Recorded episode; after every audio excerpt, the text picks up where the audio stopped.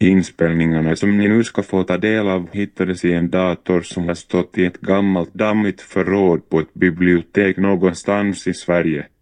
Ingen har använt datorn på många, många år. Vem det är som pratar på inspelningarna har vi ingen aning om. Ingen aning om, ingen aning om, ingen aning om, ingen aning om, ingen aning om.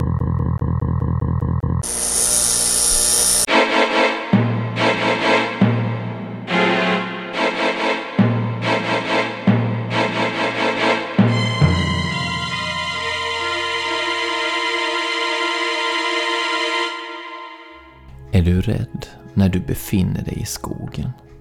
När närmsta människa är långt, långt borta? Tänker du att något ondskefullt kan finnas där ute i ödemarken? Något som smyger på dig och vill dig illa? Så tänker jag. Jag har hört och sett tillräckligt för att frukta skogen. Jag vet att det kryllar av spöken, demoner, monster och andra fasansfulla odjur där ute. Nu ska jag berätta för dig om några av dem.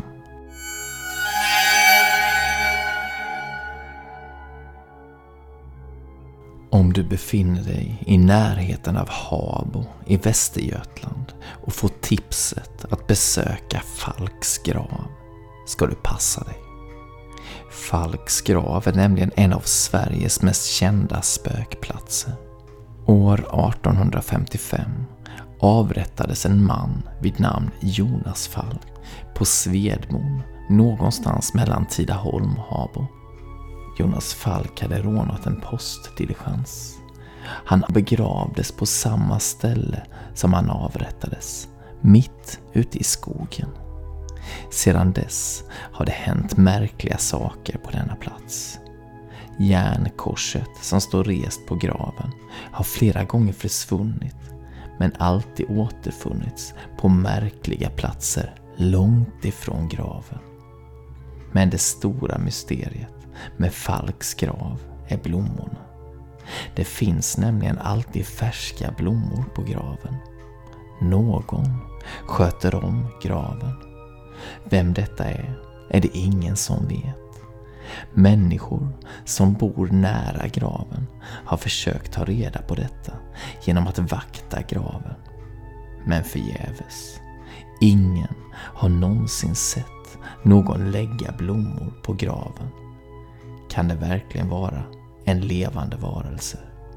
Eller är det ett spöke?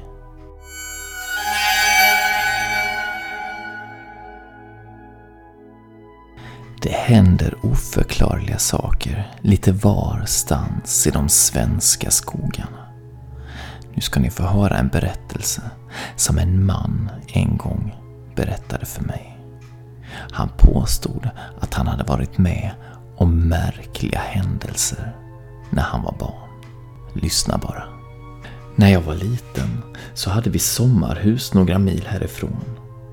Jag brukade hänga med en kille som bodde här i området. Han hette Robin och var ett år äldre än jag. Och en sommar hände något väldigt konstigt. I skogen, en bit från vår sommarstuga, låg ett gammalt övergivet hus. Det var ett äldre par som hade bott där för länge, länge sedan. Robin kallade det för Gumman och gubben Anderssons hus. Gumman och gubben Andersson var bönder och de hade bott där på 1800-talet. Den stora sorgen i deras liv var att de aldrig fick några barn. På den tiden brukade barnen ta hand om sina föräldrar när de blev gamla. Så för Anderssons var det inte bara ledsamt att de inte fick några barn. Det betydde också att de skulle få svälta när de blev så gamla att de inte kunde klara sig själva. En dag när gubben var ute och skördade fick han syn på en ung kvinna som gick i skogsbrynet med ett litet gossebarn i famnen. Gubben Andersson tog sin yxa och högg ihjäl kvinnan. Han tog pojken och gick hem till sin fru och sa att nu hade han ordnat så att de fick ett barn ändå. Först blev gumman arg, men hon kunde inte motstå gossen. och efter bara några dagar var hon överlycklig för sin lilla son.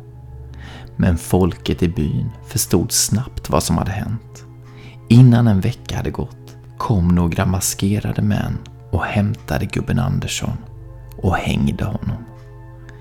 Det sägs att gumman Andersson blev knäpp av sorg i det där huset. Ingen fick någonsin komma dit. Hon trodde att barnet hade dragit in ondskan i huset och en dag dränkte hon barnet. Men de hittade inga bevis så de lät gumman vara i fred. Efter att hon hade dött så fanns det ingen som tog hand om huset. Ingen ville ens komma i närheten av det. Det stod tomt och förfallet. Det var stora hål i taket och väggarna var mörkna. Det ryktades att gumman Andersson spökade där och rövade bort små barn. Men så, en sensommardag, bestämde jag och Robin oss för att smita till det gamla huset och palla äpplen. Vi smög försiktigt in i trädgården och blev jätteglada när vi såg hur många härliga röda äpplen det fanns. Precis när jag höll på att plocka fickorna fulla så hörde jag en skrovlig kvinnoröst säga Så du tycker om äpplen du pojk? Jag vände mig om och fick syn på en liten mager tant i randig skjorta och lång mörk yllekjol. Hon log och sträckte fram en knotig hand. Jag vågade knappt röra mig. Robin var borta. Eh, förlåt, sa jag. Jag har en femma i fickan, du kan få den. Men gumman kom närmare. Hon tittade på mig. Ögonen glimmade till och hon sa åt mig att följa med in. Hon hade bakat en kaka med husets äpplen i. Hon tog mig så hårt i handen att jag inte kunde komma loss. Det allra konstigaste var att när jag stod på trappen så såg jag att huset hade förändrats. Hålen i taket var borta. Färgen på väggarna såg ny och fräsch ut och ovanför dörren hängde en färsk krans av blommor. Det såg lite ut som en begravningskrans. Jag vill inte, lyckades jag säga. Men tanten tog bara hårdare tag om min hand. Precis när jag skulle gå in i huset hörde jag en planka krossas. Det var Robin som hade tagit en stor sten och slängt i väggen bredvid mig. Vad gör du? Gå inte in! Och när jag vände mig om igen var gumman borta. Huset såg ut som det alltid hade gjort. Håligt och rangligt. Jag vände mig om och sprang hem det fortaste jag kunde. Och efter den dagen gick jag och Robin aldrig dit igen. Nu ska vi vända blickarna mot Nordamerika. För det är inte bara i Sverige som spöken härjar i skogarna. Old Alton Bridge är en bro i Texas, USA som binder ihop städerna Denton och Cooper Canyon. Bron byggdes 1884 och är en liten bro som inte används för biltrafik längre. Men bron har också ett annat namn. Gotmans Bridge. Gotman, eller Getmannen, är en spöklik varelse som sägs härja i skogarna i närheten av bron. Enligt legenden flyttade en bonde vid namn Oscar Washburn till trakten med sin familj någon gång under den första delen av 1900-talet. Han hade från början bara några getter men blev snart en framgångsrik affärsman och kom att kallas för The Goatman. Washburn var svart och det fanns de som inte tyckte att en svart man skulle lyckas så bra som Oscar gjort. En dag överföll några män Oscar. De hängde en snara om hans hals och försökte ta livet av honom genom att kasta honom från bron. Men när de drog upp repet igen var snaran tom. Oscar var helt oförklarligt borta. Männen gick då raka vägen till Washburns hus och dödade hans fru och barn. Det sägs att om man passerar bron nattetid riskerar man att bli attackerad av Getmannen. Människor har sett märkliga ljus röra sig i skogarna kring bron Och många är de som säger sig ha blivit knuffade av någon eller något. Vissa har även blivit attackerade med stenar.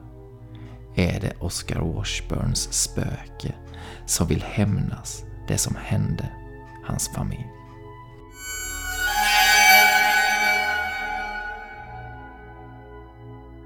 Inom en viss folktro i Nordamerika talas det ibland om Wendigon. Wendigon är en aggressiv övernaturlig varelse som vill äta människor. Med andra ord, en våldsam kannibal. Vissa tror att det bara finns en Wendigo. Andra påstår att det finns flera. Det sägs att Wendigon bor i de norra skogarna i Kanada och USA och att den ger sig på människor som gått vilse. Om man själv ägnar sig åt kannibalism kan man förvandlas till en Wendigo. Man kan också bli besatt av en ande som tillhör en Wendigo. Så man ska vara försiktig med att kalla på Wendigon. Man ska också undvika att drömma om den. I drömmen kan Wendigons ande ta sig in i dig. Det finns de som har försökt locka Wendigon till sig. Det har alltid slutat med ond, bråd död. Lyssna bara på historien jag nu ska berätta för er.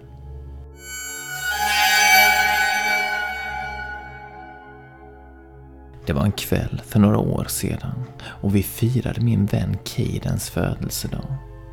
Jag och mina två vänner Enrique och Cody hade blivit inbjudna till Caden på en liten födelsedagsfest. Vi kom dit på fredagen och skulle sova över hos Caden allihop. Vi hade hur kul som helst, spelade tv-spel, åt tårta och drack sjukt mycket cola. Jag tror att vi höll igång fram till klockan tre på natten ungefär. Då kom Kidens pappa in och sa till oss att det verkligen var dags att sova. Vi la oss i våra sovsäckar men hade inte riktigt lust att sova ännu. Så vi låg och pratade i en timme till eller så. Efter att vi skämtat och flamsat en del kom vi plötsligt att börja prata om Vendigon. Vendigon är en ond ande som kan anta formen av ett fruktansvärt monster. Jag hade just skrivit en uppsats om den i skolan och dagen innan hade jag låtit mina vänner läsa uppsatsen. De tyckte att den var riktigt läskig.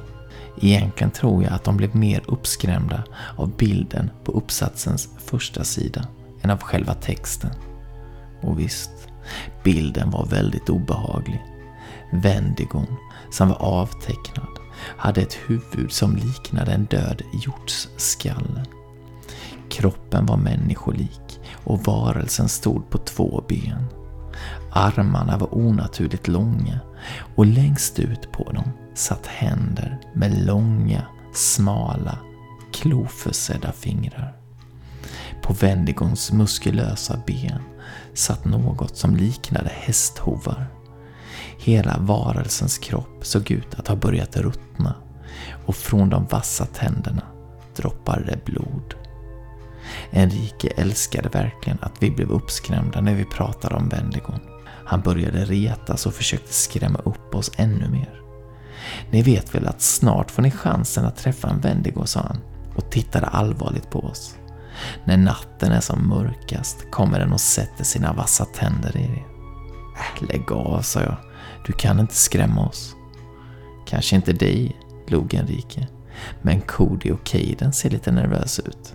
Jag kastade en blick på mina vänner. Caden var blek som ett lik. Cody i sin tur satt och trummade nervöst med fingrarna. Plötsligt vände han sig mot fönstret, som om han väntade sig att Wendigons ondskefulla ögon skulle stirra in på oss därifrån. På skakiga ben stapplade han fram till fönstret och drog ner persiennerna. I ett försök att göra Cody och Caden än mer skräckslagna plockade Enrique fram sin telefon och började leta mer fakta om Wendigon. Här står det att Wendigon kan komma till dig i dina drömmar och ta över din kropp. Vadå? Skulle den börja bestämma över mig då eller? Funderade Kiden. Jepp, flinade Enrique.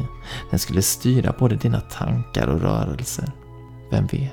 Kanske skulle den tycka att det vore en bra idé att du tog en tugga av lille Cody här. Enrique slickade sig om munnen och skrattade retligt. Kaden var däremot inte lika road. Nej, sluta nu, sa han och försökte låta självsäker. Men man hörde tydligt att rösten var lite darrig. Oj, kolla här, fortsatte Enrique och pekade mot telefonen. Här står det att man kan kalla på Wendigo. Hmm. Tja, det skadar väl inte att prova? Enrique spände ögonen i Cody och Kiden och började tala långsamt, nästan viskande. ”Vendigo, Vendigo.” Vendigo. Kom och ta mig, Vendigo. Håll käften Enrique, du är ju helt dum i huvudet, nästan skrek Caden. Jag fick gå mellan honom och Enrique för att det inte skulle bli bråk. Nej, nu får ni ge er. Vendigon finns ju inte. Skärp er nu och lägg er och sov istället. Ja, ja, du är bossen. Jag är sjukt trött ändå, sa Enrique och gäspade. Men han kunde inte låta bli att lägga till. Hoppas att ni drömmer om något annat än onda andar. Nästa morgon vaknade jag före alla andra. Jag bestämde mig för att gå upp och äta lite tårta som jag visste fanns kvar sedan igår. När jag stod där och rotade runt i kylen fick jag plötsligt känslan av att någon stod bakom mig. Snabbt vände jag mig om och möttes av Enriques ansikte. Han stod obehagligt nära och bara stirrade tomt på mig. Gud vad du skräms, sa jag.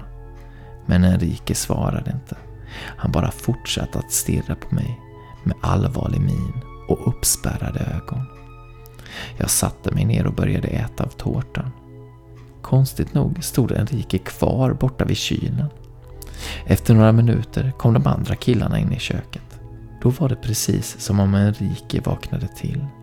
Hans kropp ryckte till på ett märkligt sätt. Sedan marscherade han ut ur rummet utan att ens titta åt de andra. Jag stannade kvar ett tag till hos Kaden, men Enrique såg vi inte mer den dagen. Vi antog att han hade gått hem. På kvällen började jag återigen tänka på Wendigon. Jag låg i min säng och blev mer och mer uppskrämd av mina tankar. Att Enrique hade kallat på Wendigon gjorde mig extra rädd. Till slut samlade jag modet till mig och satte mig upp i sängen. Med hög röst sa jag. Du finns ju ändå inte så jag kan lika gärna säga ditt namn. Vendigo. Några sekunder passerade och jag började lugna ner mig. Då plötsligt hörde jag ett underligt ljud. Det var som om någon stod utanför mitt rum och krafsade hetsigt på dörren med vassa föremål. Långsamt gick jag mot dörren. Det måste finnas en naturlig förklaring till detta, tänkte jag. Det måste, det måste. Så stod jag framför dörren. Då med ens upphörde ljudet. Allt blev tyst. Försiktigt tryckte jag ner handtaget. Sedan slängde jag snabbt upp dörren. Den for upp på vid gavel och slog emot väggen med en smäll. Jag var inställd på strid, men möttes av en mörk, tom hall. Jag tittade åt alla tänkbara håll, men det fanns ingen där. För ett ögonblick trodde jag att jag hade inbillat mig bara. Ljudet hade nog aldrig varit där. Sedan tittade jag på dörren och var tvungen att chippa efter andan.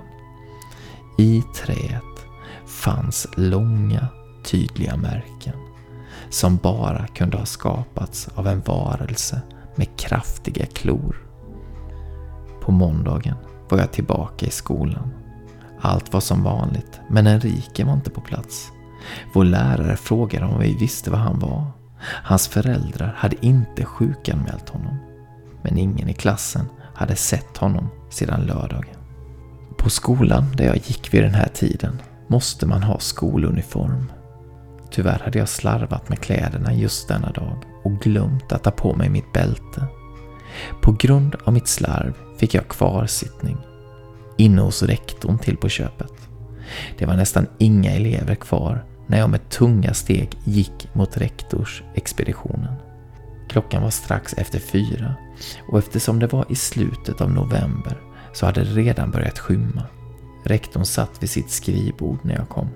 Hon log och bad mig sitta ner. Vi säger väl en halvtimme, sa hon. Du kan sitta och göra dina läxor om du vill. Jag började plocka upp mina böcker ur väskan. Samtidigt hade rektorns telefon börjat ringa. När hon svarade kunde jag tydligt höra upprörda röster i luren. Herregud, jag kommer genast, nästan skrek hon och slängde på luren. Stanna här, slängde hon ur sig när hon passerade mig på vägen ut. Jag tyckte självklart att rektorn hade betett sig märkligt, men jag tänkte inte så mycket på det, utan satte igång med mina läxor. Efter någon minut knackade någon på dörren. Kom in, ropade jag. Men när handtaget började fara upp och ner utan att dörren öppnades insåg jag att rektorn måste ha låst när hon gick. Märkligt. Jag reste mig och gick och öppnade. Där utanför stod Enrique. Hans blick var densamma som på lördagen. Helt tom och uttryckslös. Hej, är inte du sjuk? sa jag. Enrique trängde sig förbi mig utan att svara. Han ställde sig i det bortre hörnet av rummet och bara stirrade rakt in i väggen. Jag började irritera mig på hans konstiga beteende. Vad håller du på med? sa jag argt. Då plötsligt vände han sig mot mig. Hans ögon hade fått liv, men det var inte Enrikes ögon som stirrade på mig. De här ögonen liknade mer ett rovdjurs. Så började hela hans kropp skaka. Blicken bytte fokus och riktades långsamt mot taket. Jag insåg att Enrique höll på att förvandlas till något annat. Något omänskligt. Framför mig stod snart ett groteskt monster med blek hy, långa klor och tänder vassa som sylar. Då först förstod jag. Vändigon fanns i honom. Jag kastade mig ut genom dörren, sprang panikslaget ut på skolgården och tog sikte på skogsbrynet några hundra meter bort. Inte förrän jag kom dit vågade jag titta bakom mig. Vad jag såg kommer jag aldrig glömma. Dörren till rektorsexpeditionen flög upp och ut kom Wendigon. När dörren slagit igen bakom den vred den huvudet upp mot den mörkblå himlen och vrålade. Det var ett hjärtskärande vrål som fick min kropp att vrida sig i plågor. Jag kurade ihop mig bakom en sten, höll hårt för öronen och knep ihop ögonen allt vad jag förmådde. Snälla låt mig komma levande härifrån, tänkte jag panikslaget. När jag efter några sekunder åter tittade fram bakom stenen hade monstret flyttat på sig. Nu satt det som på huk ungefär mitt på skolgården. Det hade kommit närmare mig, men det var inte det som skrämde mig mest. Det som nästan fick mig att skrika av skräck var föremålet som besten höll i sin ena hand. Först hade jag svårt att se vad det var, men snart kopplade hjärnan och jag förstod. Det var ett ben från en människa. Utan att bry mig om att Wendigon kunde upptäcka mig reste jag mig och sprang längre in i skogen. Jag sprang utan att vända mig om. Ibland föll jag men reste mig snabbt igen. Hela tiden väntade jag mig att Wendigons spretiga fingrar skulle gripa tag om min axel. Men det hände aldrig. Kanske var besten alltför upptagen med benet den hållit i sin hand. Eller så hade den hittat ett annat offer att sätta tänderna i. I flera timmar sprang jag och befann mig snart i en del av skogen där jag aldrig varit förut. Förgäves försökte jag hitta en plats där jag kände igen mig. Jag hade helt enkelt ingen aning om hur jag skulle ta mig ut igen. Till slut la jag mig under en stor gran och försökte sova. Kylan var outhärdlig och jag kände hur händer och fötter började domna. Jag hade nästan förlikat mig med tanken att jag förmodligen skulle frysa ihjäl när jag hörde röster. Någon ropade. Och när rösterna kom närmare insåg jag att det var mitt namn de ropade. Jag lyckades kravla mig ut från mitt gömställe under granen och såg skenet från flera ficklampor. Plötsligt riktades en av ficklamporna rakt mot mig och en mörk röst vrålade. Här är han! I polisförhören som följde fick polisen höra min historia och jag fick veta att flera personer hade angripits och dödats av Wendigon. Enrique återsågs aldrig, inte heller rektorn. Men för någon vecka sedan hittade man en av hennes skor vid en skogssjö i en enslig trakt några mil härifrån. Enriques föräldrar, eller rättare sagt det som fanns kvar av dem, hittades vid en husrannsakan i deras hem. Deras kroppar låg nedbäddade i sina sängar, som om den som dödat dem fått dåligt samvete och försökt få dem att ligga skönt. Allt det jag nu har berättat är konfidentiellt och ingen mer än jag och polisen vet vad som egentligen hände med människorna som försvann eller dödades den där kvällen. Jag har hört att det har ryktats om att det var en björn som tog dem. Andra säger att det var en människa som mördade dem. Men jag vet namnet på den som berövade dem livet. Vendigo.